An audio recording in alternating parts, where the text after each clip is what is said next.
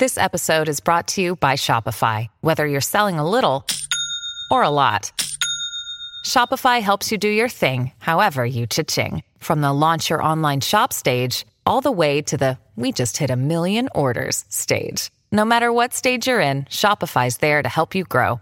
Sign up for a $1 per month trial period at shopify.com slash special offer, all lowercase. That's shopify.com slash special offer. Today on Basic, from Remote Control and Tough Crowd, Colin Quinn.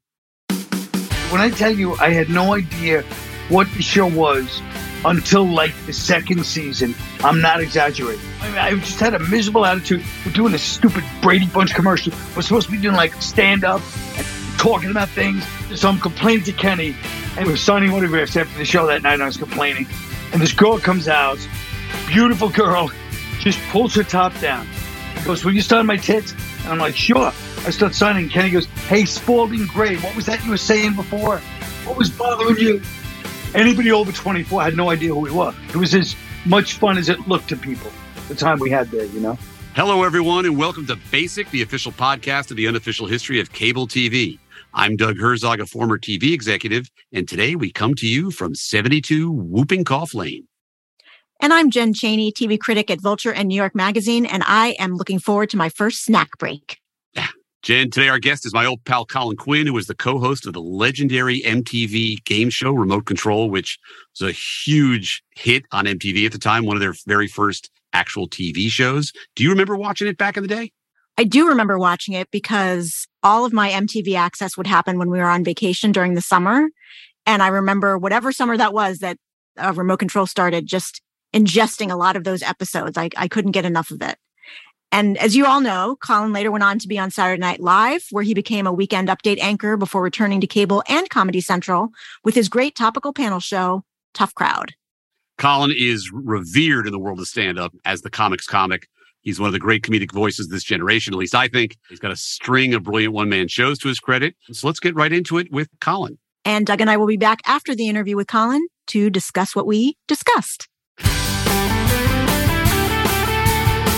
Colin Quinn, welcome to Basic. Uh, we ask the same question of every guest when we start. You're old enough to actually answer this because a lot of a lot of the younger guests go they don't know the difference between basic and anything else. Do you remember when you got cable television, and do you remember what you were watching? I remember when I was in high school out by Coney Island, there was a place called Hallway Terrace, and it was only like three little sections of Brooklyn that had cable. And my friends would tell me about this thing that had HBO. And that was like in the 70s. And I was like, what? And I just remember being like, okay, what are you talking about? It was so irritating. To, even then, I was irritated by anything I didn't understand.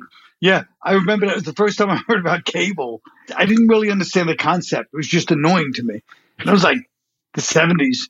But I mean, no, I don't remember when I first got cable. I don't. I remember when MTV came on, though. All right. What do you remember about that? I just remember all these musicians were like, "This is going to kill music. Every it's only going to be people looking a certain way." And I was like, I couldn't wrap my head around it. I mean, they were right, of course, from their point of view. You'd have to have a style over substance, you know. But I didn't see it at the time. When you were growing up, were you super interested in comedy as a kid? Like, when did you kind of get bitten by that bug? I mean, I was always the funny person. I was always funny. I was funnier when I was 13. Everybody that grew up with me knows I, I peaked at 14. I did. but there wasn't like a comedy scene. I watched Richard Pryor, I watched George Carlin, and David Brenner. I used to watch David Brenner go, how cool is this guy? He's come out with this brown leather jacket with his open shirt, gold chains with like a shag haircut. He was like the Rod Stewart of comedy. I was like, this guy's cool, man. I couldn't believe it. I love that an Irish Catholic guy from Brooklyn loved a funny Jew from Philadelphia. Yeah, I know. I was like, this guy's really something. Mike Douglas show. Yes, he was always He was on Mike Douglas. Always on Mike Douglas. Yeah. yeah. Here's why Don Rickles is the funniest ever because I remember him on Mike Douglas and Mike Douglas asking him some question. Now, I was just randomly watching it at the time. It was like an afternoon show for people that don't know it. And so you would be a little more formal on a show like that. It was all soccer moms from those days. And he asked Don Rickles some question at the opening. And Don Rickles goes, Mike, how do you have a show? You're so boring. You're a boring guy because Mike was so boring. He goes, Mike, you have no personality. How do you have a talk show? You used to be a band leader in the 40s or something. And he just started ripping into him, and it was so funny because it's the truth. I worked for Mike Douglas early on my You career, did? and the uh, yeah, the end of his career, pre MTV, and he was, let's just say, he wasn't the sharpest tool in the shed. He was a dumb guy, huh? And I didn't say that, But it's what you meant. but but enough, but, but enough about a show that only we remember. I don't even know if Jen's old enough. I remember it. But wait, you can't say someone's not the sharpest tool in the shed, which means dumb. And then when I go, so he's dumb, you go, I didn't say that. That's what that expression means. But it's 2022. We have to protect ourselves here. Oh, yeah. Too late. Too late. Quinn, let's jump ahead. So, how did the remote control thing happen? How did you find your way onto MTV in the mid 80s? Well, you remember it was 87. The beginning of 87 is when we shot it, you know, or the end of 87. It was December 7th, 1987. But I was doing stand up at that point. There were only a few clubs. I don't know if it was Doug or, or It was, I think it was Dugan, right? Michael Dugan. I think it was Yeah. Dugan came up. He goes, "Hey, we're doing this show." I was like, "Yeah, guy." I mean, you know, I didn't really, I, I didn't register anything. I don't know what was going on in my mind. You know, they brought me in to be the announcer for this show, and I was like, "I should be the host. What are they making me the announcer for?" And then me and Ted Demme did a run through. When I tell you, I had no idea what the show was until like the second season. I'm not exaggerating. I swear to God, I just had a miserable attitude. But I was reading the copy. The ad copy was part of my job. But the only thing I knew about show business was that I had gotten paid like two thousand dollars to read for like a Burger King commercial. So every time I read that copy, I was pissed off because I'm like, I should be getting money for this. To get a. So I read it with such a bad attitude, and then Marisol started reading it the same way. And remember, the sponsors were like mad, but then all these kids that watched the show loved that thing, and people thought I was making fun of it when I would say chrysalis instead of chrysalis. But I didn't understand it was chrysalis. I didn't know that's how you pronounce chrysalis. So I'm going chrysalis. And they're like, hey, he's mispronouncing. Remember, they used to yell at you guys like, they're mispronouncing our copy. But I swear to God, I didn't even know. And I feel like me and Kenny having this kind of snotty attitude accidentally really worked, you know? You did have a miserable attitude. I think that's actually pretty apt. And you were like really kind of semi reluctant about the whole thing, even after it started. Yes. And your host, your co host, Kenny Ober, the host of the show, he took to it like a little more quickly than you did. I was wondering if you would share a story that I love about you and Kenny signing autographs at a promotional event. Oh, yeah. How did that go?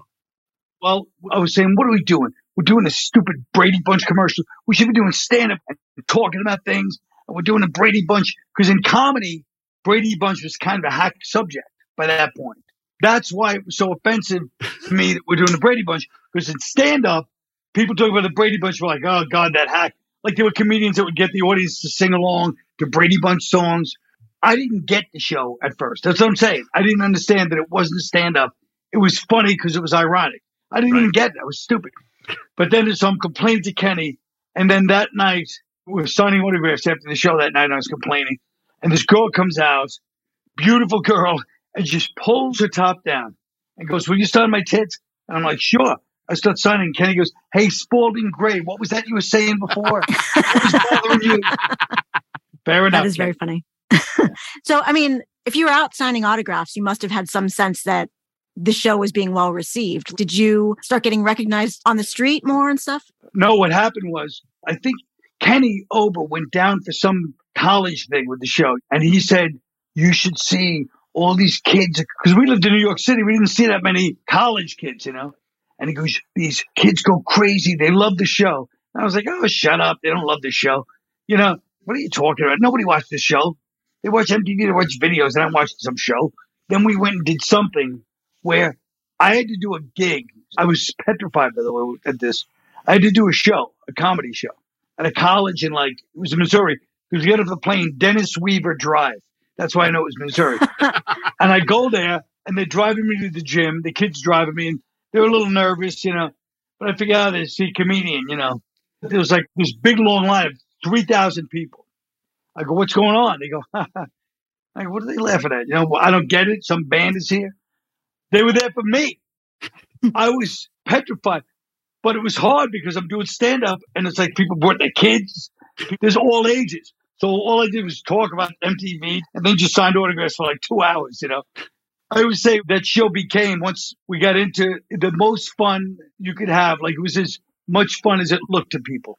The time we had hmm. there, you know. Yeah, you guys had a great time. You had a great cast and crew. You had a great time making the show. And we had a great time hanging out with everybody. Yeah, yeah, yeah. It was the height of MTV. You guys were giant celebrities wherever you went. Not wherever we went. Anybody over 24 had no idea who we were. Right. You know, but hanging out with you guys, it's the only time I tell people the executives, there was no distinction. We all hung out together all the time. We did. We went to every party together. We were dancing. It was so different than most situations. It was good times. Pantheon podcast listeners. Christian Swain here to tell you more about my experience with Raycon earbuds. Our family now has three pairs of Raycon earbuds around the house, and my wife just grabbed a pair of the Headphone Pros to replace some headphones from a company that was double the price. And yes, she loves them. Now, if you haven't pulled the trigger on a pair of Raycons, or even if you have, but you're in the market for another pair because they're just that good, well, now is the time to check them out because they just launched their upgraded model of the best selling everyday earbuds. With Raycon's upgraded everyday earbuds, now you also get active noise cancellation, ergonomic design, and multi point connectivity that lets you pair with two devices at once. New quick charge function, three customizable sound styles, plus awareness mode. Available in a variety of vibrant new colors to complement any and all skin tones. I even have a pair of earbuds in a cool green color. I have tried just about every earbud known to humankind, and these Raycons are fantastic. Seriously, if you've been wanting to check out Raycons, there truly is no better time. You're going to ask yourself why you didn't check them out sooner, and Raycon offers a 30-day happiness guarantee. So, what are you waiting for? Go to buyraycon.com slash Pantheon today to get 20% off your Raycon order, plus free shipping. That's right, you'll get 20% off and free shipping at buyraycon.com slash Pantheon. Buyraycon.com slash Pantheon.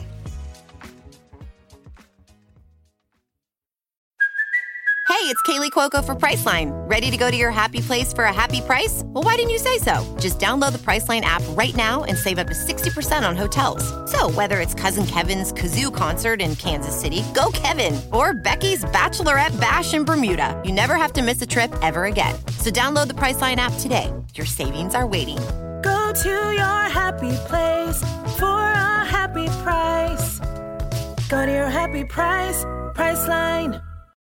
Hey folks, Steffan Chirazi and Renee Richardson here from the Metallica Report. And we are proud members of the Pantheon podcast family, where the best of music and podcasts unite. We've got something pretty cool for you. We're giving away an exclusive Metallica merch package worth over $250. That's a whole lot of scary guys, skulls, M72, and other sought after Metallica swag. And we've made it easy for you to win. Follow and share the Metallica Report, and you're in the game. Go to pantheonpodcast.com slash Metallica, enter your email, and hit that button to be entered to win. And just like that, you're eligible for our monthly exclusive Metallica merch package. And guess what, rockers? You can enter every month. So just do it. And while we love our global brothers and sisters, the lawyers won't let us ship outside the U.S.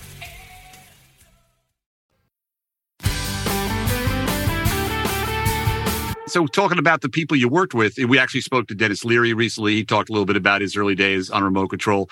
But there was a guy named Adam Sandler who was still a student at NYU. Yeah. I know you're still close with Adam and have been for a long time, but you knew Adam from the clubs, right? Yeah. I knew Adam when he first started. He used to bring his friends on stage that he still works with to this day, Herlihy and those guys. And he'd bring them up and they were called the Foreskins. And they would do like parodies of Duran Duran and George Michael. And when I first saw Adam, he wasn't funny. First few times I saw him, I go, this guy, he was so, he was young. And he went on the road. Just goes to show the importance of the road. He came back six months of real road gigs. And you saw it. this guy's just funny. He's got it. You know what I mean?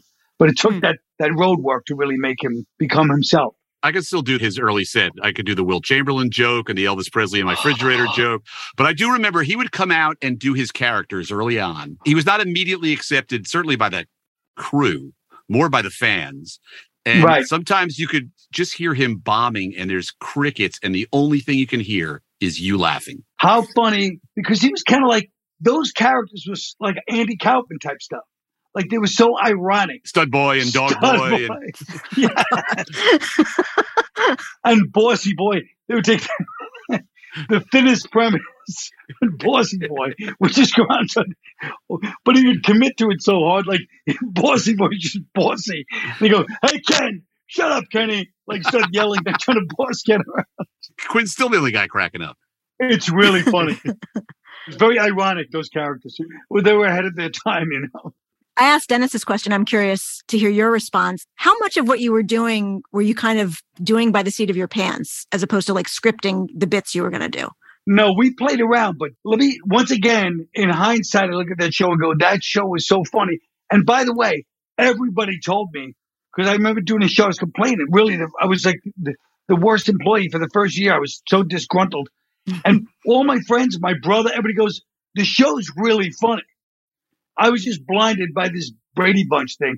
And by the way, I grew up watching the Brady Bunch. I'm sure I've told Doug this, but one of the most disillusioning moments of my time out there was I was on set with Kenny. There's a whole crowd. We were in Orlando at the time, I think, and all these young kids are cheer. And Kenny goes, "What did that last thing mean?" I go, "You know, from that Brady Bunch episode where Marsha." When he goes, "I didn't watch the Brady Bunch."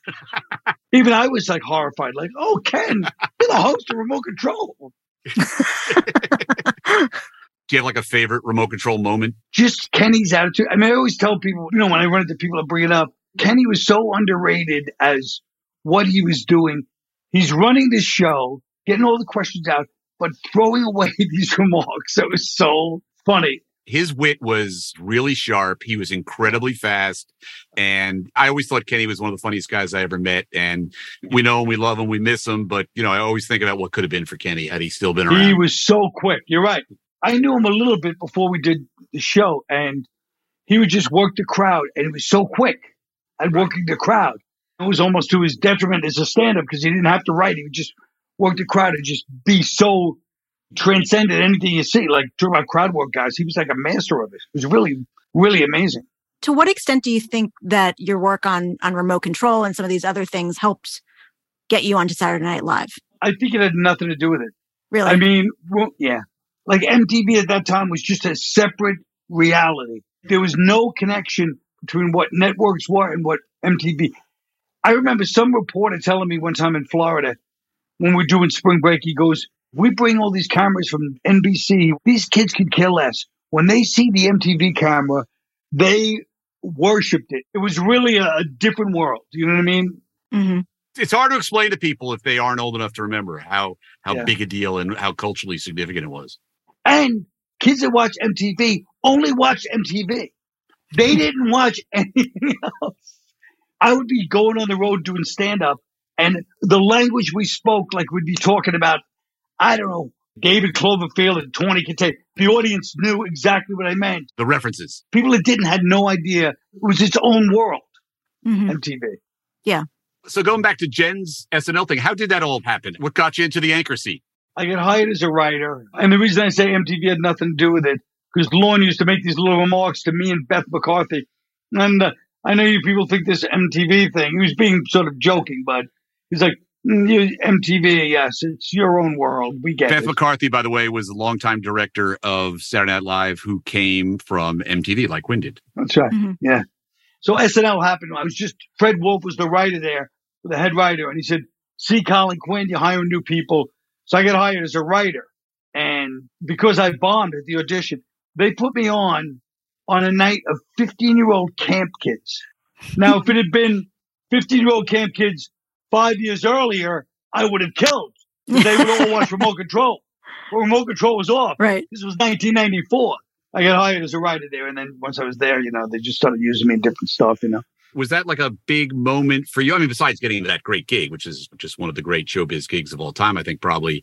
But then you started really doubling down on like timely, topical humor, right?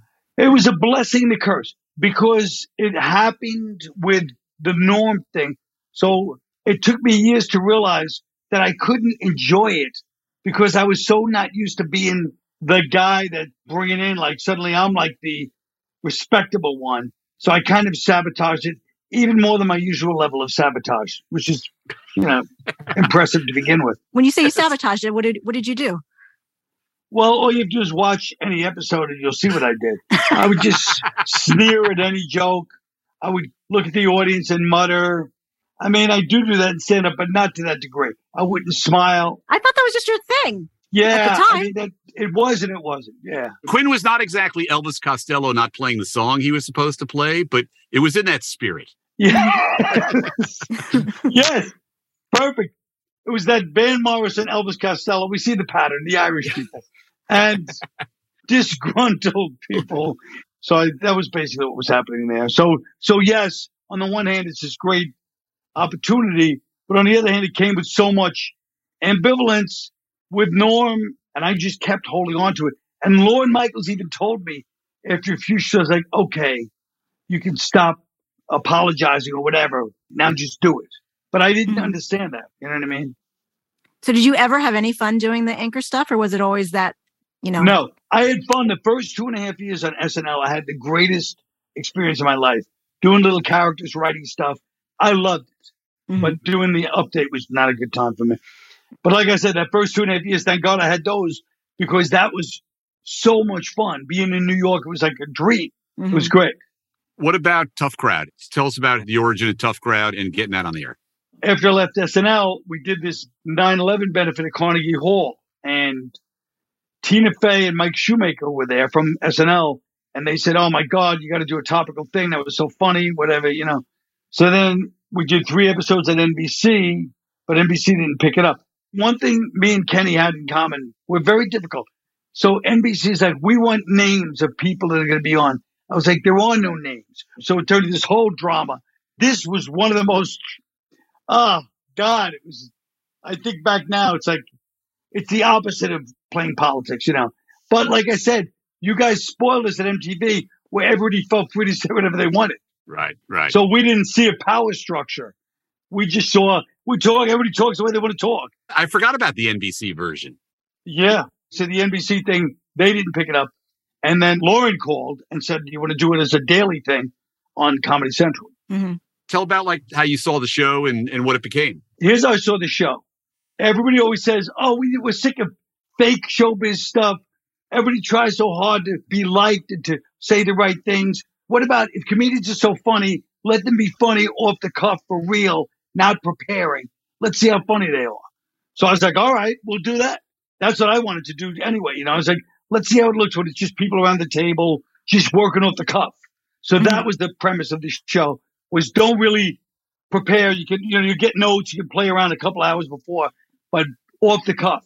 And Scott Preston, by the way, one of the most underrated directing jobs on Tough Crowd, for him to cut and catch all these different people was pretty amazing. You know what I mean? Did the guests know what topics you were going to cover before a show? Yeah, a couple hours before, it was just supposed to be like I would write my own monologue every night, like I wouldn't let anyone, so it would be spontaneous, you know. So everything was supposed to be kind of like you're doing your own thing, and we don't want people to prepare too much. Like if somebody said something positive, like I think this, we'd all go, "Yay, the audience likes you!" Like we invented attacking clapter, I believe, because we're like, "Oh, you're a good person. You're not just a comedian." So it was really about trying to have people be as real as they wanted without worrying about Mhm. trying to be old school. I thought people would like that. And that's Yeah. tough every night with four guests to develop a little bit of chemistry. But you did have a great group of performers who were on on a pretty regular basis that were sort of awesome and really tailor made for what you're trying to do, right? Yeah, know, they, they really was. There was never a pregnant pause because Patrice would fill it in. So Patrice would get 15 out of every 18 minutes of show would be him. Was there ever a subject that you thought about discussing and you thought, you know what, this is going to be too touchy? I mean, it doesn't seem like that ever crossed your mind, but did it? No, no. Yeah. It was insane, especially in the lens of today's society. It was like being in, a, in an insane asylum when you look back now. But at the time, no, that was the whole thing was like, we didn't care. You know what I mean? We just felt like try to make it funny and, you know, whatever it is. I mean, I feel like we didn't go out of our way. Maybe some people went out of their way to try to be offensive, but it's just, you know, it's people trying to be funny and trying to find angles on stuff. So, what about today? Could you do the tough crowd show that you were doing back then today? I think that. Have you watched clips from it lately? I guess he hasn't. You can't have watched the YouTube clips if he's asking me that question, Doug. I know the show very well, but I want to I want to set this up for the audience. I mean, so that's like an impossible show to do in 2022, right? I mean, it was impossible then. I mean, so I mean, yeah, of course, of course, of course, every line is impossible. Yeah. I mean, I was watching a couple episodes and you were using words to describe mentally challenged people that that alone would have never flown. Oh yeah, But it was a different time, as they say. it was a different time. So, given that it's a different time, what hasn't changed is you've always been getting up in front of an audience. Yeah, So, how has what's going on in the culture changed that part of what you do, which is get up and, and tell stories and jokes for an I- audience? or has it? I don't know if it has. I mean, I mean, you've seen them, so you tell me because I feel like it hasn't changed. You you find ways to try to explain to people why today's culture is not evolved necessarily any more than any other time in history has evolved. You know what I mean? It just feels different. So people like to think they're evolving. Are they evolving? In some ways, yes. In some ways, they're regressing. So, mm-hmm. I mean, it's more like trying to elicit laughs is the bottom line. So like anytime it gets preachy and it's not getting a laugh within 30, 40 seconds, then I start getting like, no, this is not what I like to do for a living. I'm supposed to be a comedian. So if you advertise yourself as a comedian, this is my opinion. You're supposed to be getting laughs your whole show. People don't hire babysitters, spend the night out to get scolded by like 28 year olds. So if you can find a way to say what you want to say and still be funny, great.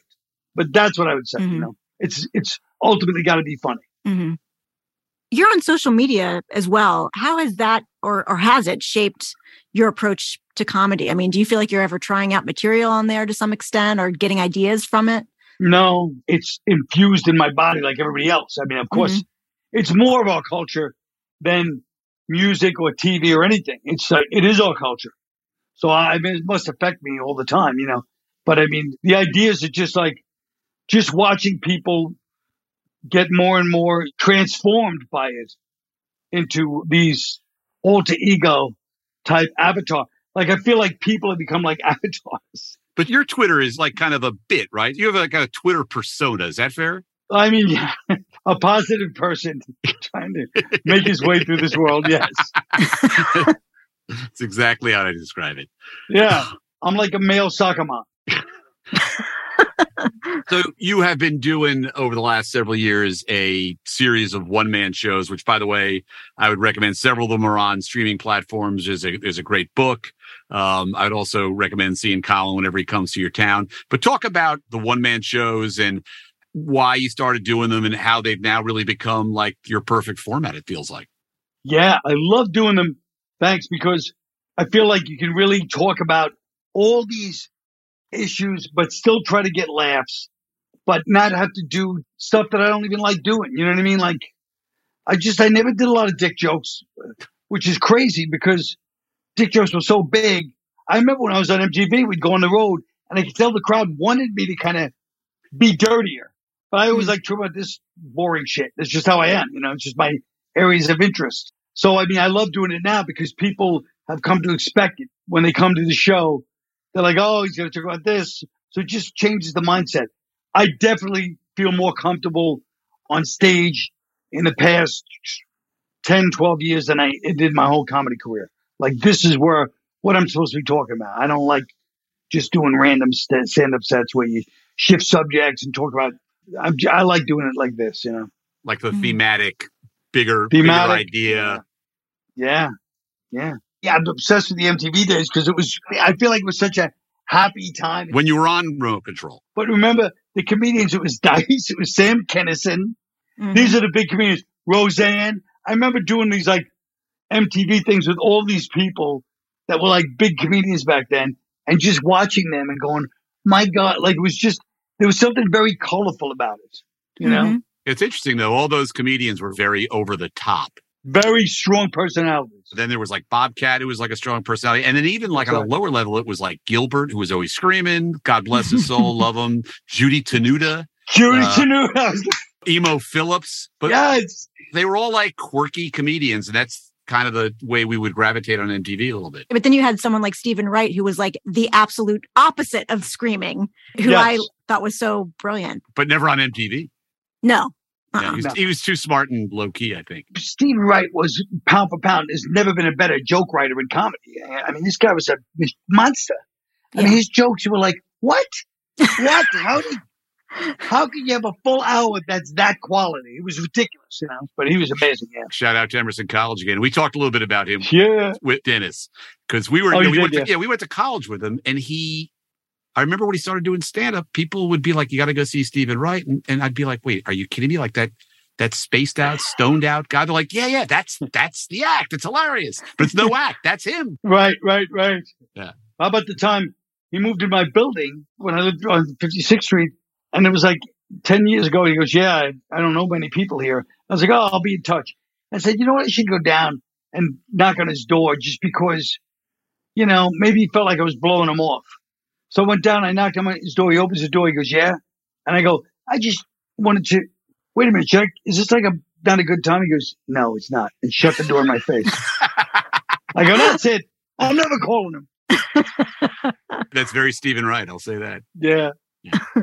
I wanted to ask you, you know, you were in a few years ago, you were in Trainwreck with uh with Amy Schumer. And I'm just wondering with that and what you were talking about with your one man shows, like, do you have any interest in doing any kind of dramatic stuff, like dramatic acting, or not at all? You just you did Not at girls all. too you did a bunch of episodes of girls. Oh yeah, that's right. girls. Yeah, I have no interest in in any acting. I just, I just, I don't love doing it. You know what I mean? Mhm. I love my idea of fun dramatic acting was when I did Cop Show. That's my idea of fun acting. and by the way if you haven't seen Cop Show it's online right it's on YouTube Yeah, Yeah, you should go check it out. It's it's Quinn at his very best in a in a cop show parody. Speaking of uh, other TV shows, we, we we always finish up by asking our guests outside the shows you've been on, what is your all time favorite basic cable show? wow. Oh, I mean, I did love these are the most recent ones. Amy Schumer's sketch show on Mhm. Comedy Central was was brilliant, and it was so funny, but it was also different. You know what I mean? Look, Comedy Central had a bunch of great sketch shows. Really, if you look back on, it. I, I've talked to Amy about this. She really sees you as a big inspiration and a mentor, Oh. and you and you are known, I, you know, and I know you know this in the comedy circles as the comics comic. yeah, How do you feel about having that place as like the dean? I like it. I like it. Do you? I wish it paid more, but academia doesn't really pay that well. Well, Quinn, we really appreciate you being here. I know Jen does too. We are longtime fans Thanks. No, going back to the early days. And again, if Colin Quinn comes to your town, go check him out. Go check out his cop show. And again, thanks for being here. We appreciate it. thanks. Bye, Jen. I love you, Doug. So Colin Quinn, old colleague and longtime friend, and you know, I think it's probably no secret if you listen to this, what a big fan I am. And I, you know, I think the interesting thing about Colin, you know, he talked about kind of railing against certain types of opportunities and jobs and things he didn't like to do. And it occurred to me that if he wanted, I think he could have had a much sort of different career and maybe a slightly more lucrative career. But he never really wanted to do anything that he couldn't get behind 100%. And I respect that. I do too. What he was saying about initially being on remote control and not really wanting to be there and not understanding what the show was. Just sort of his disdain for it was almost what was great about about how he was on the show because by the late 80s, I mean, MTV felt a little bit more establishment than it did when it first started. And so even though it was such an arbiter for youth culture, there was also the sense of like you're kind of working for the man. So by being on it, but also acting like he hated it, he was really like capturing a generation that understood that vibe. And as he said, I think in the beginning he really hated it. like I, I kind of remember that he was like a little disgruntled. I remember giving the show shit because he would do those reads for the ads, and you kind of couldn't understand them. But over time, like everything else, if something's a success, people just buy in, and the advertisers they wanted him to read the ads because they wanted him to mangle it because everybody thought it was funny. Right. So, and you yeah. remember that more. Yeah. The unusual way that he would do it than just a standard, you know, typical game show host read of an ad. And and that's just him sticking to his guns, right, and making it work, and everybody finally catching on and, and following along. So you Mhm. know, good for Colin Quinn. and good to hear him say, you know, at the end of our conversation that he's enjoying doing these one man shows so much and that it feels like that's his like comfortable space where he feels like he can do his best work. To get to that point, whenever it happens, has got to be a really gratifying feeling. I haven't gotten there yet, so I don't know. Maybe I never will. But it was nice to hear him say that. Well, and he found that much later in his career. I mean, this is you know the last he started doing them early on, but it's it's really become a thing over the last ten years, and feels like every two and a half years he has like a new one man show, and he you know he'll do it in New York for a couple of weeks, and then he'll tour it a little bit. And I, I and you can find some of them on Netflix and some of the other streamers, and they're really great to see if you like that kind of comedy. It's really really smart and funny stuff. Hmm And I do wish he would do more acting. You know, he, he doesn't seem too interested, but I, I thought he was really good in Trainwreck and I liked him on Girls, which you reminded me of. So maybe he'll change his mind about that. We'll see. Yeah, I'm not sure that one's going to happen, but the only guy that could really get him into this is Sandler. I think twists his arm every once in a while to be in one of his Mhm. movies. So we're big fans of Colin. Hope you are too, and maybe you're a new fan. Appreciate you coming along with us today, and look forward to seeing you back here on the next Basic. Basic is a Pantheon media production in partnership with SiriusXM, hosted by Jen Chaney. and Doug Herzog. Produced by Christian Swain and Peter Ferrioli. Lindley Ehrlich is our assistant producer. Mixed, mastered, and music by Jerry Danielson. Edited by Zach Spizner. You can find Basic on Apple Podcasts, the SiriusXM app, Pandora, Stitcher, or wherever you like to listen. If you like the show, please rate, review, and share so other people can find us. Don't, forget, to follow the show so you never miss an episode.